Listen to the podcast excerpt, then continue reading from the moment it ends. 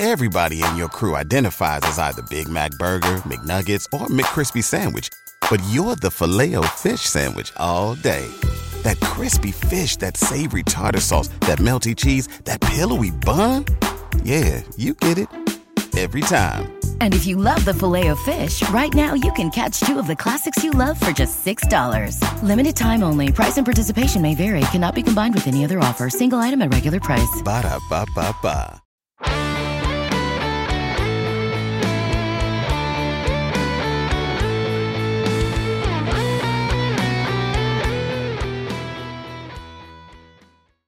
Welcome to today's edition of the Baseball America College Podcast. I'm Teddy Cahill. Joining me, as always, is Joe Healy, and we're here on March 15 to discuss weekend four of college baseball.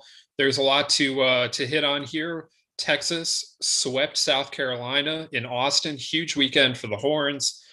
Uh, Vanderbilt went to Oklahoma State and won a series. We're going to get into what that means for those two teams. There were some upsets. There was uh, kind of a confusing weekend out west after we talked a lot about the Pac 12 contenders separating themselves last week. We're going to check in on some of them and uh, we're going to get into uh, what's happened through the first two weeks of the Big Ten race. Uh, but first, I've got to let you know that the Baseball America College podcast is presented by Rapsodo. Rapsodo has become the industry standard in player performance data. Coaches use Rapsodo data as a measuring stick for player development and evaluation. The Rapsodo National Player Database is a free service that allows you to see how you stack up against your peers and provides a pathway to get discovered by scouts. You can check out the Rapsodo National Player Database at rapsodo.com slash national database. All right, Joe, we're uh, we're going to get into all of that. Texas uh, Texas is back. Very excited to talk about you know what the Horns did uh, this weekend. But first, uh, what we're what we're really going to talk about is Western Carolina sweeping St. John's out in Cullowhee. Woo, Cullowhee, North Carolina. You ever have you ever been? Uh, you ever been to Cullowhee? I have not. It's like really far away. I've considered it before, but it's you know we we live here in the middle of the state, and Western Carolina is like a five hour drive. It's kind of insane. Yeah, it's um, yeah. I don't know if you know this. North Carolina, big state from east to west. So uh, yeah, you can get pretty you can get pretty far out there. Uh, so you said St. John's. They I didn't even know they played St. John's this weekend. Well, they uh, they did, and Western Carolina is uh, is a team that you might want to pay a little more attention to, Joe. They're eleven yeah, clearly, and four. Clearly, you caught me uh, flat-footed here. They're eleven and four, and they scored this weekend forty runs on what I think is an okay St. John's pitching staff. Like jury's very much out on that. St. John's was undefeated coming into the weekend, but hadn't really played much of anyone to this point. And uh, Western Carolina really spun the bats real well, and they have won now six straight games against Charlotte, Kennesaw, and St. John's. And you know, Western Carolina. I did the SoCon preview. Western Carolina is not a team that I picked particularly high, uh, but that might have been uh, that might have been an oversight. I'm uh, I'm impressed by what the Catamounts have going here, and this weekend they've got Mercer, so that'll uh, that'll be an interesting test. I don't know what to think of Mercer at this point. They're five and nine, not used to seeing the Bears like that, but uh, as SoCon play starts, keep an eye out for for Western Carolina. I, I know we are enamored of Samford, and UNC Greensboro is off to a nice start, and Wofford's playing pretty well, and, and so does East Tennessee State. But keep an eye on West Carolina Is that a direct flight, do you think, from LaGuardia to Western Carolina? I have no idea how you would even begin to. Yeah, I don't know either. To do that, because like if you fly into Charlotte, like you're still talking about a multi-hour drive. yeah, that one's tough. I think that people forget that when it comes to you know the, the travel in college baseball. That you know, I think people talk about this with Greenville, right? East Carolina is not the easiest place to get to, and if you look at Greenville on a map, it doesn't look all that remote, and it's not that. Rem- it's really not that remote, but it just is kind of out there in no man's land in terms of airport travel. And it's been in a league for a long time now that even going back to the Conference USA days, where there's just not a lot convenient to it. So there's not a lot of drive trips to Greenville. So you're taking planes and you're usually you're you're flying into Raleigh Durham and driving. And that's uh, you and I have both made that drive, and it's not an inconsequential amount of time spent on a bus to get out there. So it is a, a factor in college baseball that uh, you know it's not like basketball where you play a game. You know, you can play a game Saturday afternoon, and then you've got the rest of the day to get to the airport and be back Saturday night. Or if it's a night game, stay overnight and leave Sunday morning. It's it's not quite that simple in baseball when you you're always playing a game on your getaway day. Very rarely in college baseball are you staying an extra night after you play to fly out the next day. Yes, absolutely. And charter flights, not not much of a thing no. around the country. No. Um, all right, Joe. It uh we got a new top 25 over at baseballamerica.com. You can you can check that out. Arkansas remains number one. In fact, the top six remained the same. It's the first time this year we've had an unchanged top five, much less top six from week to week. So a little bit of stability. We we'd been missing that, but that doesn't mean that there weren't some big results. And one of the the biggest one I'll say was Texas sweeping South Carolina. Uh, Texas came in ranked number 20. We talked about this on the preview pod, like still kind of trying to prove something a little bit after that real rough opening weekend at the State Farm Showdown in Arlington, going 0 and 3 they've uh, I, I, think it's fair to say now joe though that texas is back following this sweep and that they have proved that that weekend in arlington was more aberrational than who they are as a team. Yeah. Shout out sam Ehlinger. texas is back. Um, he was right just about the wrong sport.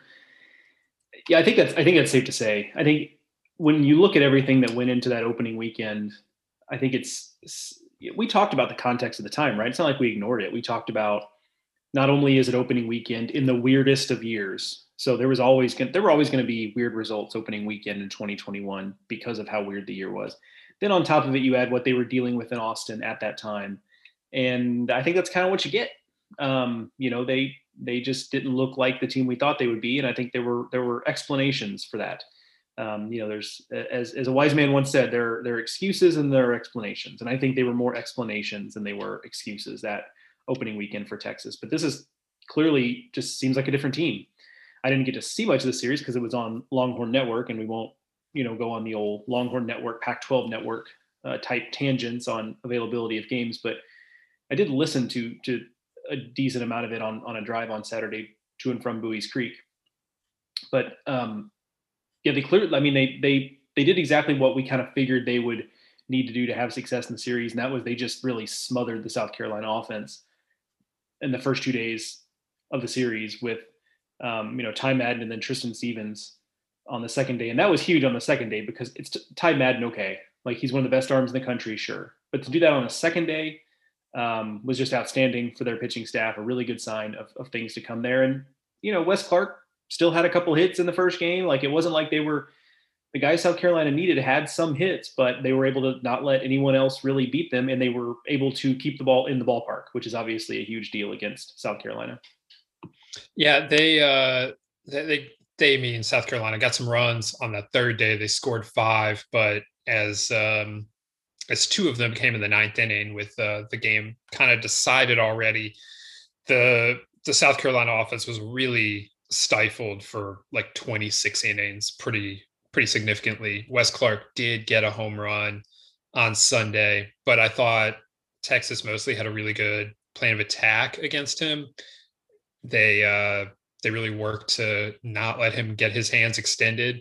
He did on the home run, but otherwise it was a lot of you know busting him inside and trying to jam him. And yeah, you're right, Joe. He, he got his hits, but you know, just the one home run on the weekend, and for a guy that had eight coming in, you know, that's uh, that's not insignificant. And then you know, you're that's a great point about Stevens and and Wenzel on Saturday doing what they did. That that was that was really big, I think, for for a Texas team that is kind of looking for somebody behind Madden. Coming into the year, the expectation was that was going to be Pete Hansen who has been, you know, pained up a little bit here and and just isn't who they were hoping that that he would be to this point. So they need someone to fill that role. And if that's going to be Stevens going forward, that's that's really big news for them. He's an experienced guy. You know, this is his fourth or fifth year of college baseball and Uh, it just kind of brings a steadying hand, and you don't need your number two to be as powerful as Ty Madden is on Friday nights. Uh, you just need them to to go out and do a job and uh, in effectively piggybacking Stevens and uh, and Wenzel. That that's exactly what they got there on Saturday. You know, I, I the the Texas offense it's not going to be high powered this year. That that's just not the way it's it's lined up. But Joe, what they are doing is they're they've got some nice speed going now that Mike Antico and Eric Kennedy have got things going a little bit more. They're getting on base. They're able to run. Those two guys have combined for 15 stolen bases. And then you throw in the fact that Hodo can run the top of the lineup too, and all of a sudden this becomes a, you know, they've got some some speed that sets up their power guys. You know, Zubia, Melendez, Williams all can run the ball out of the ballpark or hit some doubles. You know, it's a big park in Austin. Getting getting balls in the gap is just as important, really and you know they have guys that can do that. And i think overall it, it ends up being a, a, relatively balanced lineup. They're figuring some things out in the bullpen. And uh, yeah i mean I, I just think things are coming together for texas kind of in the way that was expected to happen. Yeah i would agree. I think what we saw this weekend was kind of the platonic ideal of what texas wanted this team to look like. And sweeping south carolina as good as south carolina is i don't know that anybody would have really been so bold as to predict that, but certainly if they were going to do it, this is kind of the way that you thought they were going to do it. I, I'm with you. The offense kind of is what it is, and like that was good enough this weekend. And if they pitch this well, and if the offense is as efficient as it was, uh, they they can certainly th- that is pretty pretty replicable um, offensively. So I thought that was um, um, I was encouraged by that this weekend. The fact that they they they played pretty efficiently on offense. They they were kind of making things happen. They were forcing some runs across um, because they, you're right. They're not going to be able to to wait back for the the three run homer. The bullpen is a good point too. Like I I really kind of like the way that bullpen is coming together. Palmer Wenzel has been um, really a revelation for them. The, the transfer from UTSA, um, you know, sidewinding low slot guy whose stuff is maybe a little firmer than you usually get from a low slot guy, which can can be troublesome for hitters. And, and Tanner Witt, the freshman, has carved out a role in the bullpen uh, for himself and is, has been really good. And, and Cole Quintanilla in some shorter outings. I mean, Cole Quintanilla is a guy who came into Texas with a lot of fanfare, and, and I don't um, I don't want to say disappointing because that's that's not a fair assessment, but I, I think he was looked at early on as a guy who maybe was a cornerstone of a starting rotation while in his time at Texas, and he hasn't necessarily been that, uh, but he's been really good so far in the bullpen this year, and so he's finding his way to to be an important piece uh, of the staff, even if it's not exactly in the, the role that maybe we would have thought for him if you go back three years ago. So I thought this was a really good weekend for Texas, kind of taking shape with with the type of team that we thought they would be from the beginning. I think the thing that I was impressed by hearing, you know, uh, both DJ Petrinsky, Texas's sixth year, fifth year senior catcher, very experienced catcher, uh, and and David Pierce talk uh, post game was that you know they didn't they're not running from what happened on opening weekend. They're they're fully aware that that was that was a thing that happened, and they're trying to use it. You know, they're not just trying to say like, look, whatever, we're, we're the past is the past, we're moved on.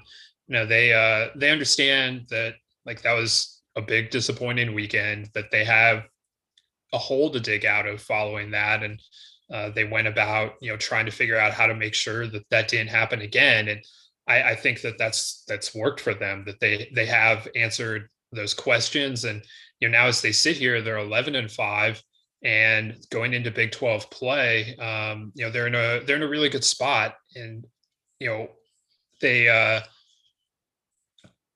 you know david pierce said after the game that if that tournament was this coming weekend, it would go a lot different for Texas. And undoubtedly that's true. They are they're just playing so much better. And I, you know, whatever whatever happened there, whether it's down to the strange week leading up to it, whether it is just um, you know, Texas wasn't, you know, it was suggested by by Pierce that you know they maybe thought they were a little better than they were going into that you know maybe they needed to you know to to take that hit to you know lock in on on stuff you know whatever whatever it was uh it's clearly benefited them over the long run i would say uh, th- this weekend was was a really big statement and, and goes a long way to just kind of wiping wiping the slate from opening day. Quickly for South Carolina before we move on, um, a tough stretch of schedule here. This coming weekend they go to Vanderbilt. Weekend after that they go to Florida. So that's I mean that's a stretch of games right there where either a South Carolina is going to bounce back to a point where we're like, okay, you know, this is this is the team we thought they were. They just had a tough tough weekend in Austin, or it could go the other direction where we still really like South Carolina's talent because I don't think that's really necessarily going to change. But they're going to come out of those two weekends really needing to kind of make some hay in SEC play, and they do have a little softer stretch of games after that. But these next two weekends are going to be pretty tough. Yeah, absolutely. It uh, they need to bounce back in a hurry. I I guess if you're the Gamecocks, you're taking solace in the fact that you pitched well. Um, and that you'll trust that the offense will bounce back. But yeah, it's it's not getting easier. Uh, and the games now are are going to count towards those SEC standings. So they're gonna they're gonna need to bounce back from this this quickly. Uh, we're going to talk about one of those teams that's coming up on the Gamecock schedule here in a second, as we'll get to Vanderbilt's series win at Oklahoma State. But first, check this out. All right, Joe. The other big SEC Big 12 matchup this weekend was Vanderbilt going to Oklahoma State. That series got delayed a day due to some poor weather uh, in Oklahoma. So they turned out turned out to be a doubleheader on Saturday. And when you don't play on day one of a series against Vanderbilt right now, that means it's a doubleheader with Kumar Rocker and Jack Leiter coming at you. And that did not go so well for the Pokes. Uh, Rocker was outstanding uh, in in the game one start. He goes eight innings, strikes out nine, um, eight scoreless, I should say, strikes out nine, and you know Oklahoma State had just no answer for him at all. Jack Leiter wasn't quite as good. Ran into a little bit more trouble, a little bit more inefficient. Only went five, uh, five scoreless, seven Ks. Uh, still Vanderbilt ran away with with game two, and it felt like at that point that this was clearing the the way for a massive Vanderbilt weekend, you know, huge series win. Joe and I have you know spoken since, and independently we were thinking like, all right, how are we going to justify moving Vanderbilt ahead of Mississippi State in a week that the Bulldogs like basically haven't given up any runs or like going to go five and zero. Oh. How how are we going to say like yeah we're we're now moving Vanderbilt up to number two in the country? Uh, but then Oklahoma State got off the mat and and they come out score ten runs in the finale and get a really nice win and you know make me look a little bit better for saying that I thought the series they could make this series somewhat competitive. Uh, you know, so thanks thanks to the Pokes for for getting off the mat on Sunday, and that really is a big deal for Oklahoma State, I think, to to get a win here. But ultimately, just a, a nice series win for Vanderbilt uh, in their first road test of the season. So I'm going to throw a little, a few stats at you here, just kind of in the big picture. So between Kumar Rocker and Jack Leiter, and listeners, please bear with me here. I'm doing math on the fly, and look, I, I have a political science degree. Um, I'm the son of an English teacher.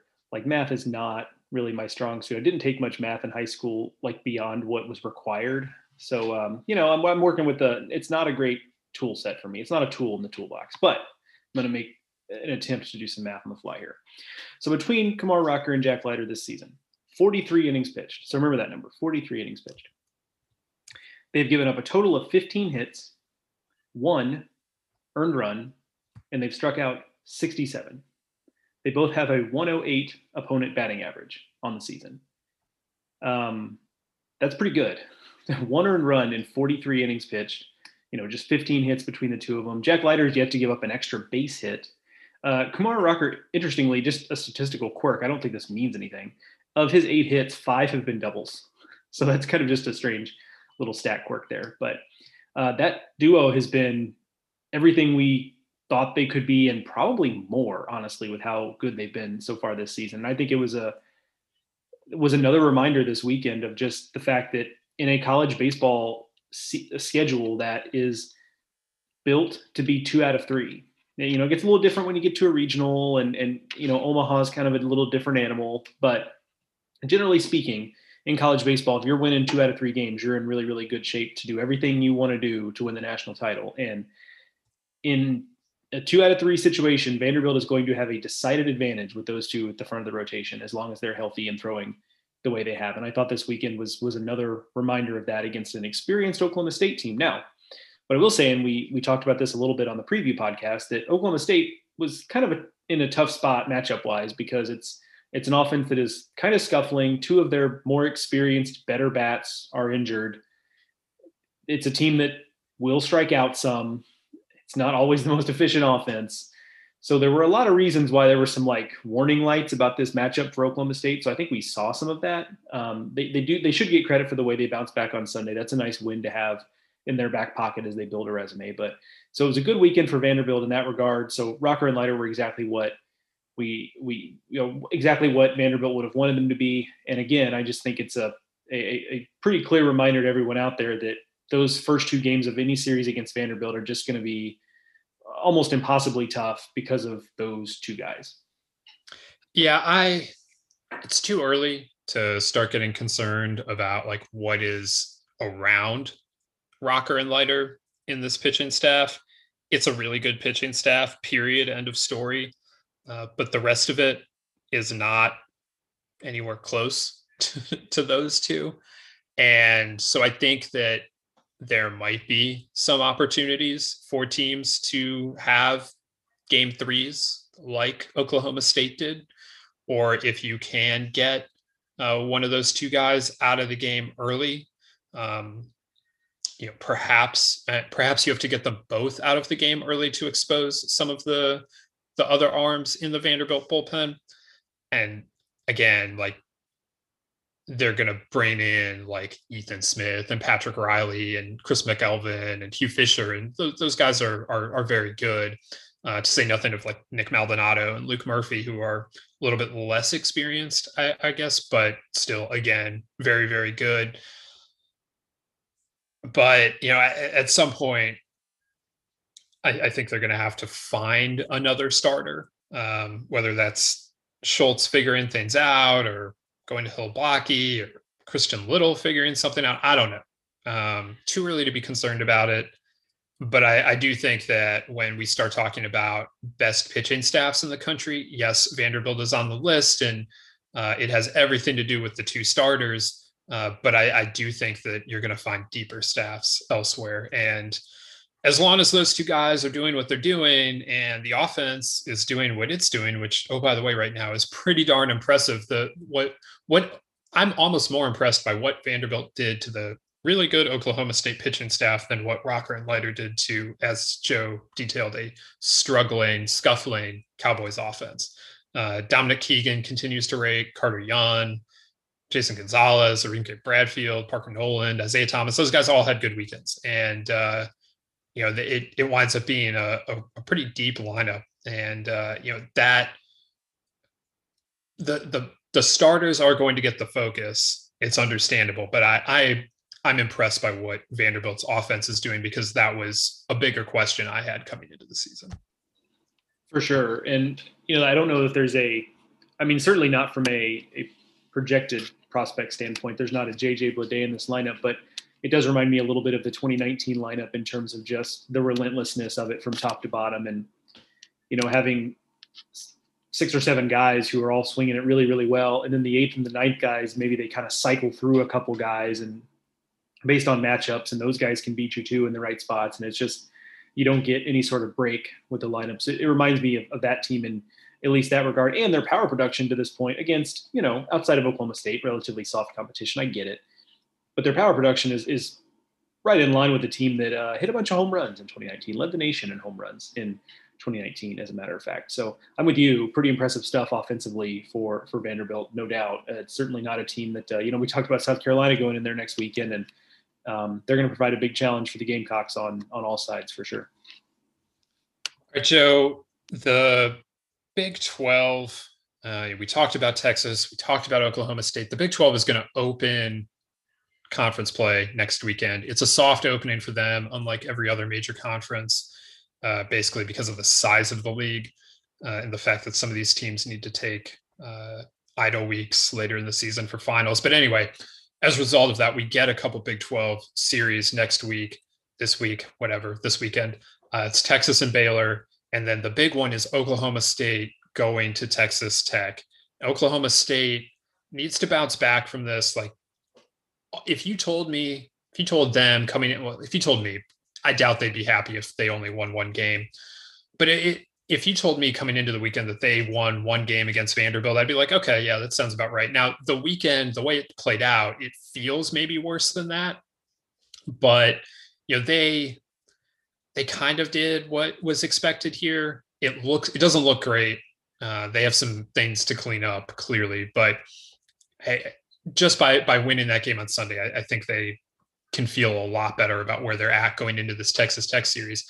And Texas Tech, they are playing the final game of their UConn series as we record this.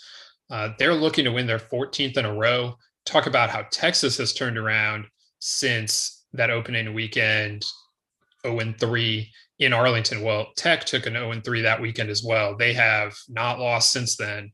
Uh, again, at least as of this recording, uh, they they're looking real good. They're looking like the Big 12 favorites, and you know this weekend feels really big. We'll we'll get into it more on Thursday, but it feels really big for Oklahoma State to go prove that they can play with Texas and Texas Tech and make this more of a race. And then the other contender, the other leading contender uh, that we expected was TCU. TCU this weekend lost a series at home to Gonzaga. That's their second losing weekend because they also went they went one and two in Arlington in that tournament, and now they they add on to that this uh, this not good series loss. I mean, Gonzaga is a tough team. They do this to someone every single year, but you know they're a 500 team right now going into uh, West Coast Conference play, and you know this is it, it doesn't doesn't give me any amount of confidence in the Frogs that they went out and lost a series at home to the Zags. Yeah, Gonzaga is a weird team, man. Like they've they've blown teams out three or four times. They've gotten blown out a couple times. Like they they just they are kind of a strange little team. And like every every time I turn on a Gonzaga game, I look up and they've got some guy in there throwing from a low slot, just like flinging junk up there at the hitter. Like it just it's a really really unique team. Seems like a fun team. Like what I, I watched quite a bit of that game Sunday against TCU. It's kind of a fun team, so I'll be interested to see what they do. But yeah, TCU just feels I don't know how else to put it, but TCU has just from the jump this year has just felt flat. Like I, you know, Russell Smith. Let me let me set some positives aside here. Russell Smith has been awesome in the rotation, and you know he's he's really kind of um, you know set the tone in this from a starting standpoint.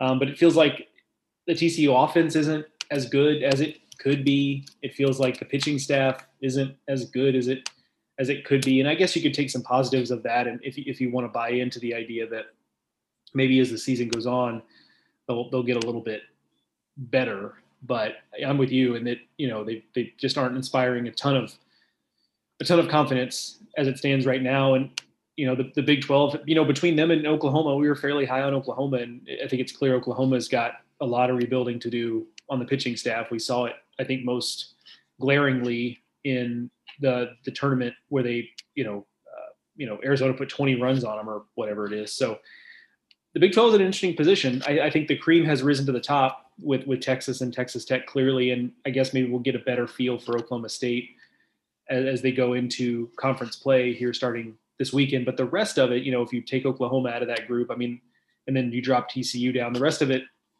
does feel like the, the conference has compressed a little bit um, you know, w- when you start to talk about one of the things I struggled with in the in the preseason was I, I really, I really was pretty confident that Kansas was was going to bring up the rear in the Big 12, and maybe that will or won't be the case. And then West Virginia, I thought was just a little young to really be ready to compete. But then you start talking to the bottom league teams like Baylor, who have never underachieved under Coach Rod. They either meet expectations or exceed them.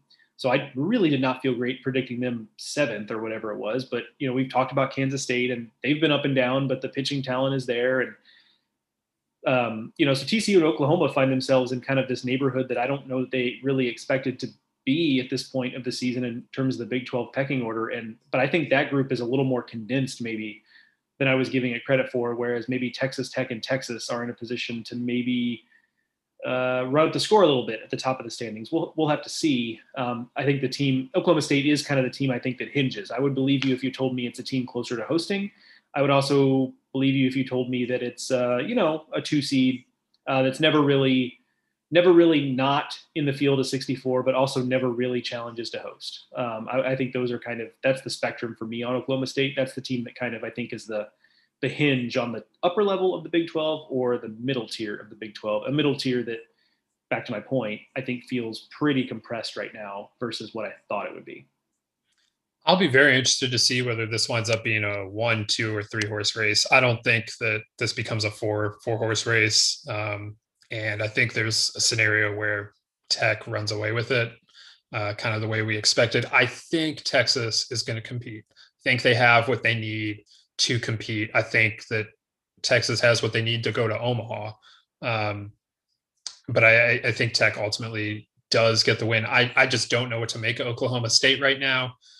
I this is a really tough two week stretch here it's really really really hard to win in lubbock like that is that is probably the, the thing that i've been most reminded of since opening weekend with regards to texas tech i don't know how much has changed again that was a weird weekend they blew a game against arkansas in the ninth inning we would be looking at a whole lot of things a lot differently if that doesn't happen uh, on opening day for them but you know the the thing that i've really remembered is that oh yeah texas tech doesn't lose in lubbock you can't beat them in Lubbock. And you know that that's what Oklahoma State's going to have to do this weekend. And um, you know, if if they're not able to do that, they're going to have to find a way to to dig out of what, what will all of a sudden feel like a pretty significant skid, having having just played two of the better teams in the country. So. Uh, you know, we'll, we'll see where that goes. We'll, we'll spend more time on that on Thursday. But you know, right now the Big 12, as they enter their soft opening, it's in an interesting spot and yeah, I, I, don't know when we start start talking about strength of the league and everything. I don't think this league is as strong as we thought it was going to be in the preseason. Yeah, I would generally agree. Of course, you know, you and I both understand that a lot can uh, change. So, like, l- listeners, listen to us when we say that, like, you know, th- th- things can and will change. But I'm with you generally because I, I, think so much of, of the strength of the Big 12 when I was touting, I mean, I'll just put my own name on it. When I was touting that this is, I think, has a real chance to be a standout year for the, the Big 12, maybe get six teams in, maybe get three teams, four teams hosting, what have you. A lot of so much of it hinged on okay, yes, Oklahoma lost a lot on the mound, but look at this offense and Skip Johnson knows pitching. He'll get that pitching staff right. And then also on TCU, like this you know this experienced team coming back without a ton of star power, but with a lot of really nice players and a lot of complementary pieces, and a, a team that has been around the block a time or two or five.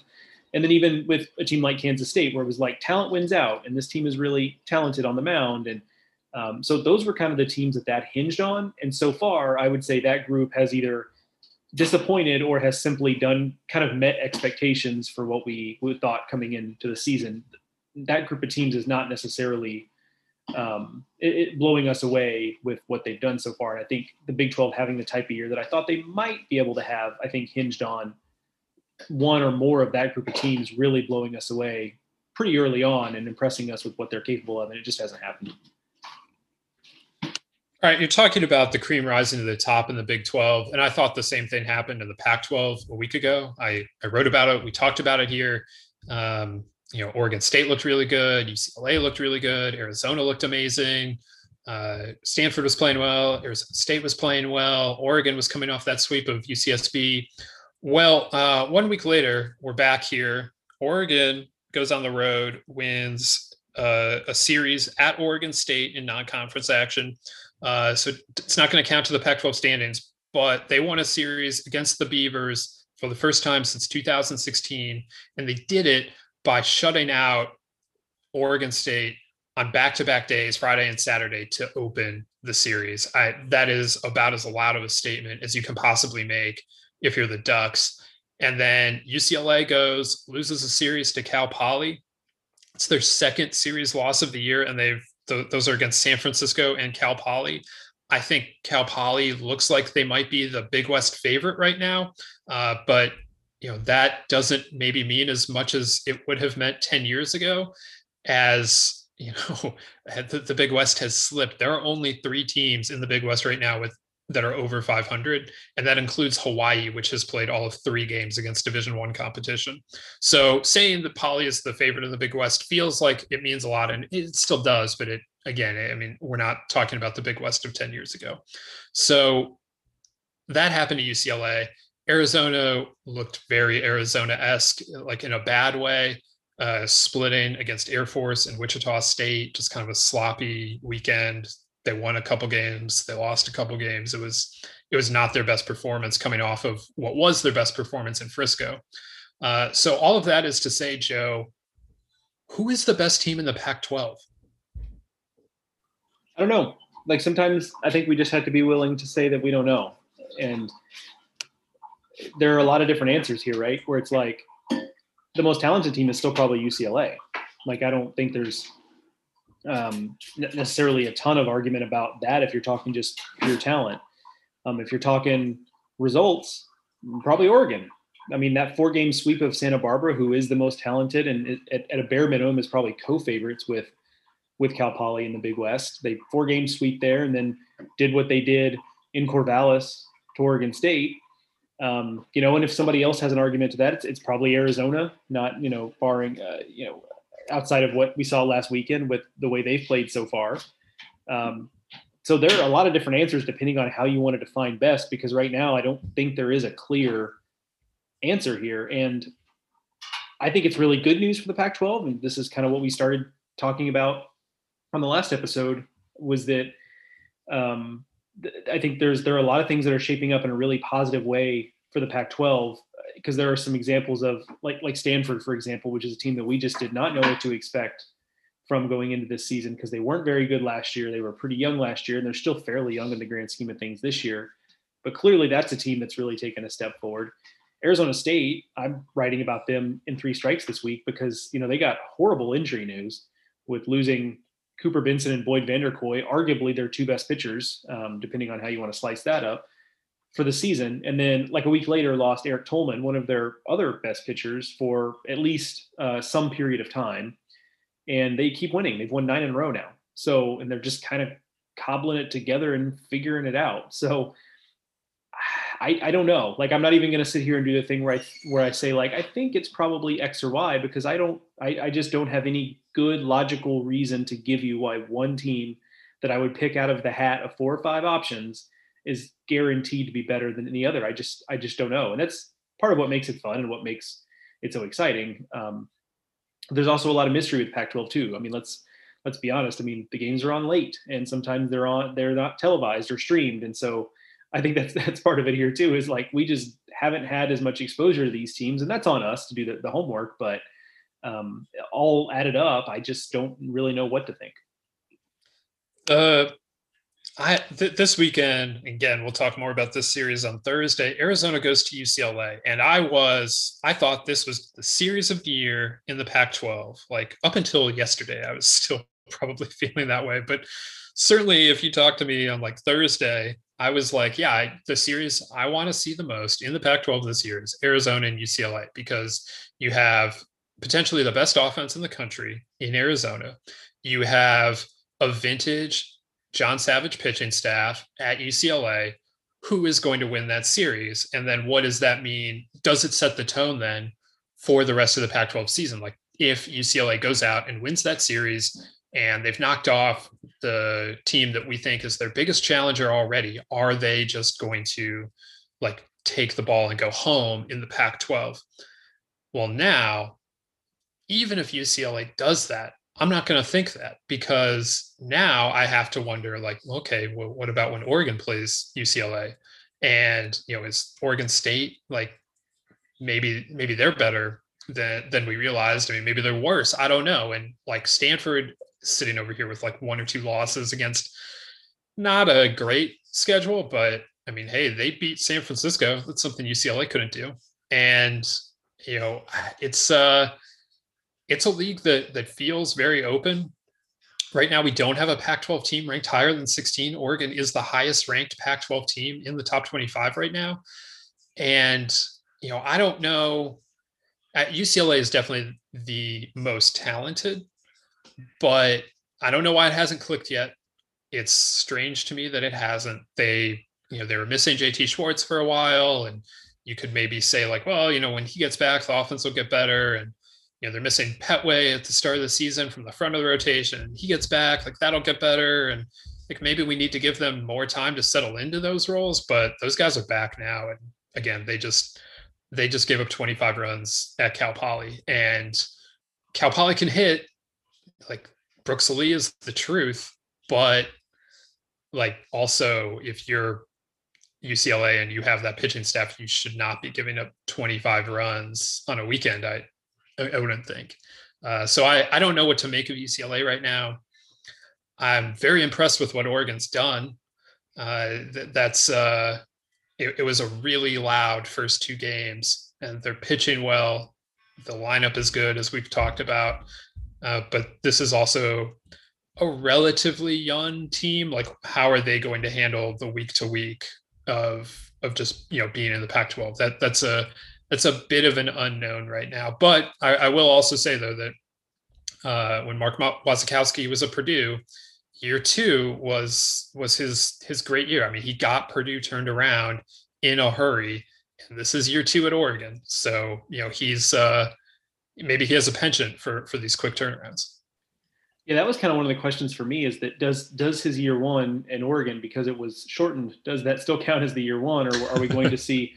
Are we going to see the year one in 2021? And um, so far, it looks like we have we have moved on to year two for sure of the of the Mark Wasikowski area in terms of using Purdue as a as a previous comparison. But I, I you know I'm looking forward to truly, I mean truly, truly looking forward to to sitting back and watching this play out because I would believe just about anything, and, and I'm I'm interested to see what it ends up meaning for the Pac-12 in terms of the postseason. Uh, you know, uh, it's too early to look at look at the RPI stuff, but the trouble they may have is just because their their non-conference schedules were so insular in terms of being West Coast based for for obvious reasons that um, you that you don't have situate with the exception of Arizona. Obviously, they they went and traveled quite a bit, but you don't have uh, you know UCLA going down to Texas to play that that series. You don't have quite as much you know diversity with the teams that are coming west to play series, and so.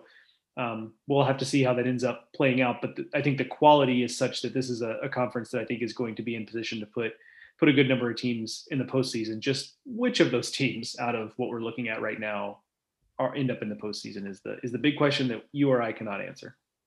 It, it's pretty crazy. I think the the only two teams that in the in the Pacific time zone of any any conference, uh, excluding the WAC playing their conference games, um, since that stretches into into the Mountain time zone. And maybe the central time zone? I guess the central time zone too. But anyway excluding WAC conference games texas tech just stole them. Uh, they are now leading UConn. Anyway uh, the i think the only teams from that from the west coast that went east at all uh, are, are byu going to texas and uh, arizona going to the frisco tournament i think everyone else has stayed on the west coast now washington was supposed to go to rice opening weekend uh, the weather canceled that.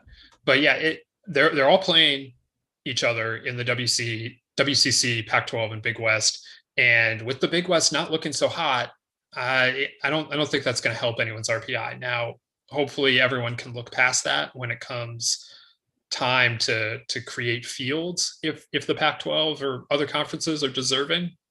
Uh, but you know that it, it is we, we've talked about this before less in, interregional travel is bad for your RPI, and that doesn't affect anyone as much as it affects what happens out on the West Coast and all these teams beating up on each other. You know, between the WCC and the Big West and the Pac, probably isn't great for each other either.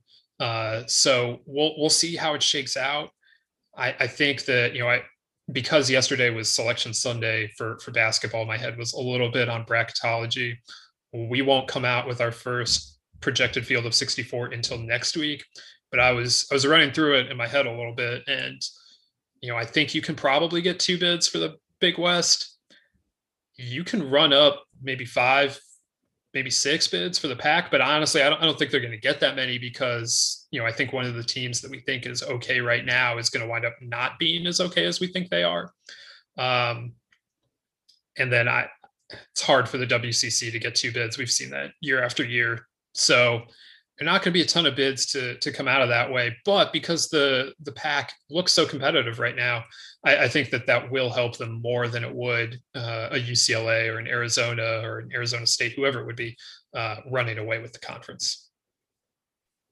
Well, you mentioned the big the Big West and how saying the Big West favorite is is maybe damning with faint praise to a, a much larger degree than it was ten, certainly twenty years ago. And uh, you know, I just I, I, just looked at it again, and, and boy, you're right. Like, you know, I, wrote about the Big West uh, a larger piece earlier in the off season and you, we've talked about it on the podcast a lot. You know, we had Dave on this podcast for a year, and so we we I think naturally talked more Big West than we would otherwise, and so we were we're very kind of in tune to the Big West and the plight of the Big West, if you will. But really, if you if, if you just wanted to distill it down to a single sentence, it's it's the Big West does not do enough with its non-conference games, and I think some people hear that and they go, well, you know, they're playing the Pac-12, so what do you expect? And like well, first of all, Cal Poly just did that, but also it's not even that. It's just like win more of your non-conference games against the WAC and against the West Coast Conference and you know the, the teams that that come west periodically because your weather is good. Like it, it, nobody's asking you to go out there and beat UCLA every year. It, it's more about just like the, the Big West never seems to have the team that other conferences do, where it's like they never have the version. And I'm not saying whether or not this team is is for real, quote unquote, or not but the Big West never seems to have the Southern Illinois that runs out to like a 12 and one start, and we go like, well, the record's pretty good, but do we know how good they are just yet? They never seem to have that team, and like, I get that there's not quite the diversity of opponents as Southern Illinois gets. So like, there is something to that, but not to the point where you should only have two true above 500 teams four weeks into the season. Yeah, I uh, I think that's true. I also think that when I was listing teams that came east, uh, Grand Canyon came east to play at Oklahoma State. There's there's another one, but yeah, it's uh, the, there's just there's not a whole lot of diversity in terms of opponents out there, and uh, right right now that makes for a, a, a pretty muddled situation when you're looking at any of the West Coast uh, conferences right now. So something to watch. I'm I'm excited for this weekend's Pac-12 slate, though. We we got a couple good ones with Arizona State going to Oregon and Arizona headed to UCLA. I think we'll find out a little bit more uh, this weekend. So looking forward to that, and we will we will get into all of that more on Thursday. All right, Joe. Uh, mentioned that Oregon is ranked. I think I mentioned that Oregon is now ranked. They're, they're the highest Pac-12 team at number 16 also ranked this this week are Pitt at number 19 and Notre Dame. That's right. The Oma Irish are number 15 in the country now. And uh, Joe, let's just take a moment to acknowledge that all of these teams have been out of the rankings for quite a long time. Oregon was the most recently ranked. They were they're ranked in 2017. Otherwise, you're you're dialing it back to 2013 for both Pitt and Notre Dame. I think Pitt has been ranked for like this is now like its third total week in the Baseball America Top 25 in the 40 year history of the rankings. So, uh, quite quite an impressive thing for Pitt, which won a series at Georgia Tech and is now sitting at six and three in the ACC with two big series wins on the road against Notre Dame or against Florida State and against Georgia Tech. Honestly, I think that uh, like I mean, I can definitely find teams that I'm more surprised by, I'm sure, but you know, in terms of power conference teams right now, like what what Pitt is doing, that, that that's got to be the the surprise of the year, right? I would I would agree, just because with Notre Dame, as much as it's a bit on this show that like you were really into Notre Dame and I was a little cooler on, that was true, but also I would not I, I'm not totally shocked by what Notre Dame is doing because they looked really good last year. And you know, Link Jarrett's a long track record of success as a head coach, and we knew that Notre Dame was talented. Pitt, though, um, I just had no expectation of what this was going to be. Like, I, will be honest, I you know, I thought it was going to be that team that, you know, um, that wasn't of the ACC teams that wasn't going to be in, in the postseason race. It was going to be a team that Um, I thought they were better, but I just didn't know what that was going to amount to. So the idea that they've, you know, gone out now and won two tough road series, still haven't played a home game, you know, it, it at all, much less an ACC play, and won't until two weekends from now. Um, but yeah, I, th- that's the team that really stands out to me. And I watched a decent amount of that Georgia Tech series, and yeah, like Georgia Tech did spit up on itself a little bit. Like that, that Georgia Tech continues to be a team that just refuses to make it easy on itself in a lot of ways. The defense was at, at times just awful over the weekend for Georgia Tech, but Pitt has to take advantage of that. And like you don't score 18 runs in one game and 11 in another just based on errors and taking advantage of other teams' miscues. Like you're swinging the bat pretty well and, and going up there with a lot of confidence, and they got just enough pitching to get it to get it done. So they they deserve a lot of a lot of credit for that. Uh, you said 2013 the last year for for Pitt and for Notre Dame. 2013 was heady times because wasn't that also the last time until this year that Virginia Tech was in the rankings? Sounds right. Yeah, it's heady times, man. 2013. I did not think of 2013 as being that kind of um, I would have guessed 2015 for for Notre Dame because they weren't a regional that year, but I guess maybe they were just kind of that team that was like always bubble in, never really ranked. So anyway, long story short, but yes, uh, Pitt biggest surprise for me. Notre Dame less of a surprise, although I have been impressed with the way Notre Dame has just kind of rolled through, especially last weekend against Virginia, who is clearly like really fighting it. So there's that, but Notre Dame just bashed the ball all weekend, and really that series from the outside in, I did I didn't watch to be honest a single second of it. Just had focus elsewhere, but just never really seemed to. Virginia never seemed to be in control of any of the games. Like Notre Dame was, was no. just first pitch to last pitch, completely in control. Yeah, it. Uh, I, I watched a fair amount of it because you know they are the Oma Irish, and yeah, they uh they they played really well. I don't know what's wrong with Virginia. Like I I I can't figure it out. I don't get it. Um, you know, they're they're players we thought that were going to have better seasons aren't. Um, Chris Newell's fighting it a little bit. Abbott hasn't been quite as locked down at the front of the rotation as Virginia would have liked. McGarry had a bad start this week. Um, Nate Savino hasn't been what he has the potential to be in the midweek, which, you know, if he were doing it there, maybe they would make a move in the weekend rotation, but, you know, he hasn't forced their hand. Um, you know, the, the things just aren't quite working for him right now. But Notre Dame was a big part of that this weekend. Notre Dame just played really, really well. Now, Notre Dame is seven and two. They're leading the ACC standings. They have yet to play a home game of any sort. I am bought all the way in on them, obviously. However, there's also a chance that they have played three of the worst teams in the ACC. Now, I think Virginia will figure this out and get better, but Virginia is two and seven in the ACC. Uh, Wake Forest does not look good right now, and you know I, I, I think I can say that Wake Forest is not going to a regional. Like they are going to be one of the ACC teams that miss. Uh, and then Clemson also does not look good right now, has yet to win an ACC series as well. So there's a chance that while the ACC is incredibly deep and there are no easy weekends, that Notre Dame has actually just found a nice pocket in its schedule. I will allow for that. That said, I don't, I, I think there's more room for improvement from Notre Dame. Spencer Myers, who was their best hitter last year, ha- is is getting better, but hasn't totally found his stride yet. They shuffled the pitching around this weekend.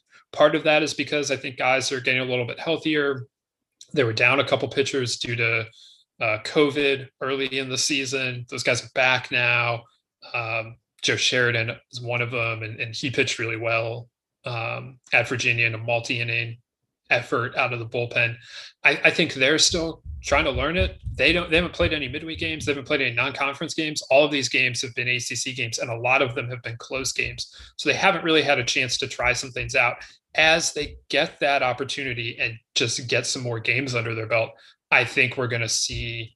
Like I, I think there is a chance that Notre Dame finds maybe not an outright next gear, but that there are some things where they, they can still show improvement on. And frankly, uh, that's a little scary for the rest of the ACC. And you know, we have Miami and Louisville ranked in the top ten, and you know they're they're the definite definite like contenders for the conference title and and for Omaha. Uh, but I'm not I'm not just blowing Notre Dame up to make myself like look right or, or anything. Like I I legitimately think this is a team that can be with them at the end of the season and that we might see in Nebraska this year. I I really earnestly believe that. And you know, we've talked about how good the ACC can be this year.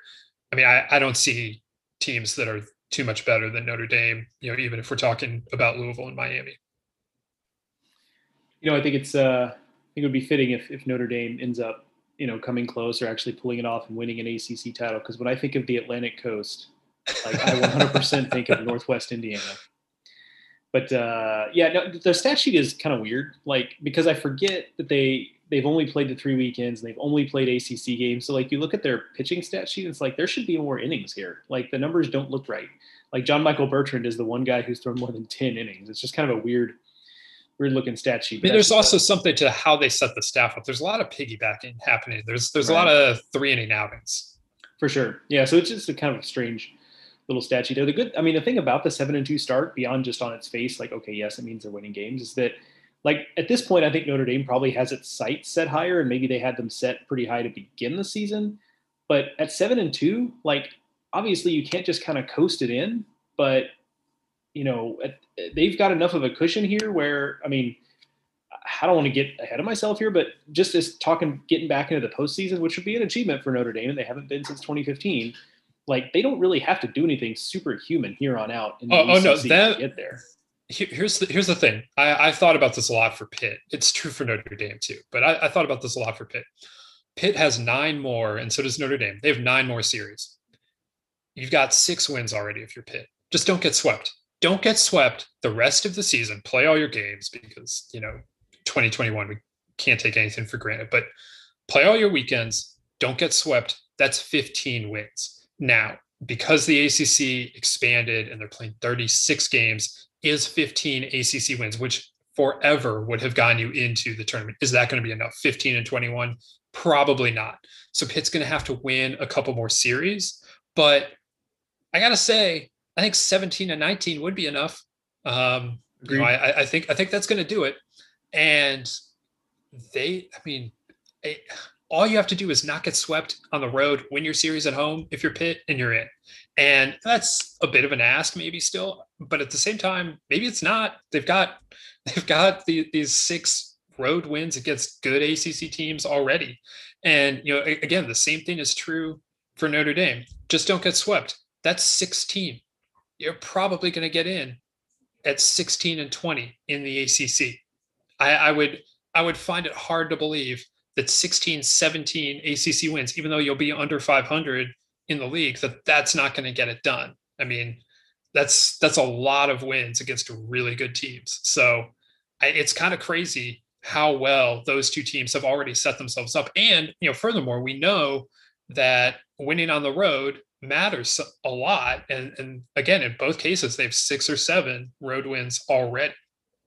Yeah, it's a good point. I mean, they, their quality of play might just go up just by virtue of the fact they're going to start playing home games, and we understand that playing home games is preferable. So, you know, um, but yeah, that, that that's a. I mean, that's that's exactly it. These teams don't or have put themselves in position where if they just basically don't fall over themselves from here on out, get swept, stuff like that, like they're they're going to be in a good position uh, to make the postseason, and and certainly in Pitt's case, and a little less so in Notre Dame's case. Obviously, I I didn't know that's where we were going to end up, but I think that's exactly where we're going to end up. Absolutely. Uh, okay, so let's uh, let's stay Midwestern, talking about Pitt and Notre Dame here. The we're two weeks into the Big Ten season, Joe. Michigan is uh, is seven and one. Indiana, they're also seven and one. Those are the two best teams. We thought they were the two best teams coming in. They they have they have done exactly what we thought they were, should be doing. Um, they really took care of business this weekend. Indiana against Penn State uh, and uh, uh, Michigan against Purdue. And now I don't think Purdue and Penn State are particularly good, but still good on Michigan and Indiana for doing what they need to do. you you've paid probably a bit more attention to the Big Ten than I have, just by virtue of you know watching Big Ten baseball in person last weekend. Uh, what, what where are you where are you at right now in the conference, and is is anyone like looking like they're going to play with the the Wolverines and the Hoosiers? You know, it's a real snap judgment here, but I think those are the two best teams, and I, I think with what they've shown so far, I think it might be pretty clear. Now, the, the one caveat I would give you here, and the one other example I would give you, and maybe it's just recency bias, because I, for for something that is forthcoming, I spent the morning talking to Ohio State coaches, but you know they still don't feel like their pitching staff has come anywhere close to living up to its potential, and the potential is uh, massive for that pitching staff. So Ohio State is a little bit of a, a wild card for me there in terms of the Big Ten. But what I will say is, you know, I, I told you this last night that, that my thing with the Big Ten is it it kind of does feel like based on the results that we saw this past weekend, coming off of what we saw the first weekend, is starting to set the conference up for it being a little bit of a worst case scenario for what the coaches were kind of grumbling about a little bit going into the season, which is, oh, we're just going to beat each other up. And every conference in America says that. And in some cases it's true, and in some cases it's really not and they're just kind of paying lip service to be respectful to their their colleagues, right? But in the Big Ten, I, I think it is setting up to where that is going to be the case. Maryland just stumbled out of the gate a little bit. You know, Illinois is uh, was better against Minnesota, um, but you know they went two and two, or sorry, one and three out of the gate. So they've kind of stumbled. You know, Iowa um, has just been kind of okay out of the gate, and so teams are kind of trading. You know, and some of the darlings of opening weekend, like Michigan State, um, you know, maybe played a little bit over its head opening weekend and then came back to earth the second weekend. Same thing with with you know Rutgers is off to a, a fairly good start, but you know they seem much better at the front end of the weekends versus the back end, and, and maybe that speaks to the Steve Owens and his staff still building some some depth there. But Michigan and Indiana really so far in terms of results have set themselves apart. And I think Indiana, what they showed us last weekend, I think was huge because it's not just that they they won those games, but um, they, you know, the offense has been um, just kind of okay, but it's like, you know, in a big moment, they get a big hit from Grant Richardson to walk it off. And it's like, okay, that Grant Richardson is your guy. Uh, his numbers haven't been what he hoped they would be probably to this point of the season, but that's your guy in that moment that you want to come through. And then on the mound, I think everyone by now has seen what McCade Brown did. And Indiana in recent years, and, and really going back to um, to when Chris Lemonis was there, it was not really a team that typically had big arms. Uh, they had a lot of pitchability guys who were very, very good. I'm thinking of guys like, you know, Pauly Milto, for example, and Andrew Saalfrank, whose stuff was a little better, but wasn't elite. And even they've got some guys that are still kind of held over. Tommy Sommer is a very good pitcher whose stuff is not going to blow anybody away. McCade Brown's something different. And, you know, Indiana, it seems like one of the issues they've had is they're they're very good and very consistent. And they get into regionals, and then when it comes right down to it, they just always haven't always had the type of arms that you want to have in a postseason setting where you need to come out and get seven from your guy on Friday, seven shutdown from your guy on Friday to set you up for the rest of the weekend. And if McCade Brown continues to be the version of himself that we've seen through two weeks, they've got that guy. And that's that's just a game. Having him like that is just a complete game changer. And I think that changed a little bit of how I think about Indiana, where I, I still kind of thought they were that kind of team, but he gives them a little bit of a different, a little bit of a different um, look. And then Michigan has just been kind of exactly what we thought and, and hoped they would be. Um, you know, pitching has been pretty good. Bullpen has been actually really good. Um, the starters have been a little more inconsistent, but still pretty solid. So, um, and then doing enough offensively. I think the offense still doesn't really have a star, maybe, but they're getting a lot from a lot of different guys, and I think that really bodes well for their um, for their ability to replicate that as, as the season goes on. So I look at Michigan and Indiana as, as the two clear best teams so far, with Ohio State having a little bit of an asterisk behind it, saying that they haven't really put it all together yet, but this team is talented enough to really go on a run if they can put it all together. I uh, I'm fully capable of getting really angry at the Big Ten over its scheduling decisions. Uh, so I, I feel like I need to give them props here. They have, you know, there there are goofy things with the Big Ten schedule, right? There are these four game weekends, the, the four, uh, you know, pod, you know, two two games against two teams each for for the weekend. Well, thank you, whoever set this up, that Michigan plays a three game series against Ohio State and a three game series against Indiana. That series against Indiana is in the middle of May. That one is going to be really significant. We're really looking forward to that. And Indiana also just plays three against Ohio State, although I guess they, they play a traditional three game and then they play two more against uh, Ohio State late in the season, uh, actually last weekend with uh, in a in a set with Nebraska. But thank you for a line in your schedule so that those two traditional series can can just be played as such because I'm I'm looking forward to that. I think that you're right, Joe, that this conference is uh is going to be very muddled all season. It often is like that. It's going to be worse this year in in terms of that. Uh, I think that Michigan and Indiana are the two best teams, are going to be the two best teams are going to get to the NCAA tournament. People a lot of times when I go on radio right now are asking me, well, what's the Big Ten? What's going to be the impact of this decision in terms of their their NCAA tournament bids? Like, okay, they're not getting five in. That was that was true probably just from the moment that they made this decision. Just given how the first two weekends have gone, I don't know the four is happening either. I, I think that those two go uh, and then a third goes, whether that's Ohio State, whether it's Nebraska or Maryland or Rutgers or whoever, Illinois, uh, you know, whatever. I, they're going to probably get those those three teams, and that's probably going to be it. And you know, that's not what this is all about. That's not what the Big Ten is most concerned about, clearly. But uh, I, I do think that that's that's where we're headed. But along the way, I hope we get a great race between Indiana and Michigan for the conference title. And if a third team wants to join that group, like I'm here for that too. But I, I would just be happy with a, a great two horse race between two teams that look like they are uh, the the best in the conference. All right, that's going to do it for us today on the Baseball America College podcast. We covered a lot of ground, I feel like uh, on uh, what turned out to be a pretty interesting weekend around college baseball. And if you're upset that we didn't talk more about the SEC, well, we'll have plenty of that uh, to come. As this weekend is uh, really like we've we've talked about a lot about the ACC over the first few weeks because they did us the solid of starting conference play early. Well, now the rest of the major conferences uh, are are here to to catch up. We've already got Big Ten action, and, and now we're going to get Big Twelve, Pac twelve, and SEC play starting this coming weekend. So Joe and I will be back here on Thursday to preview all of that. You can find the podcast uh, in in your favorite podcasting app, be that Apple Podcast, Stitcher, Spotify, wherever you get your podcasts.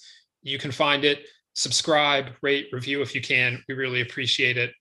Uh, you can find us on Twitter. I'm at Ted Cahill. Joe is at Joe Healy, BA. And we have plenty of content over at baseballamerica.com.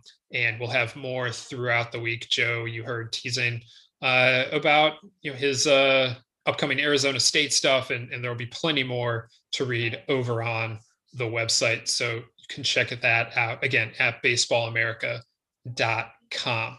Thank you to everyone for listening today. For Joe, I'm Teddy. We'll see you next time here on the Baseball America College Podcast.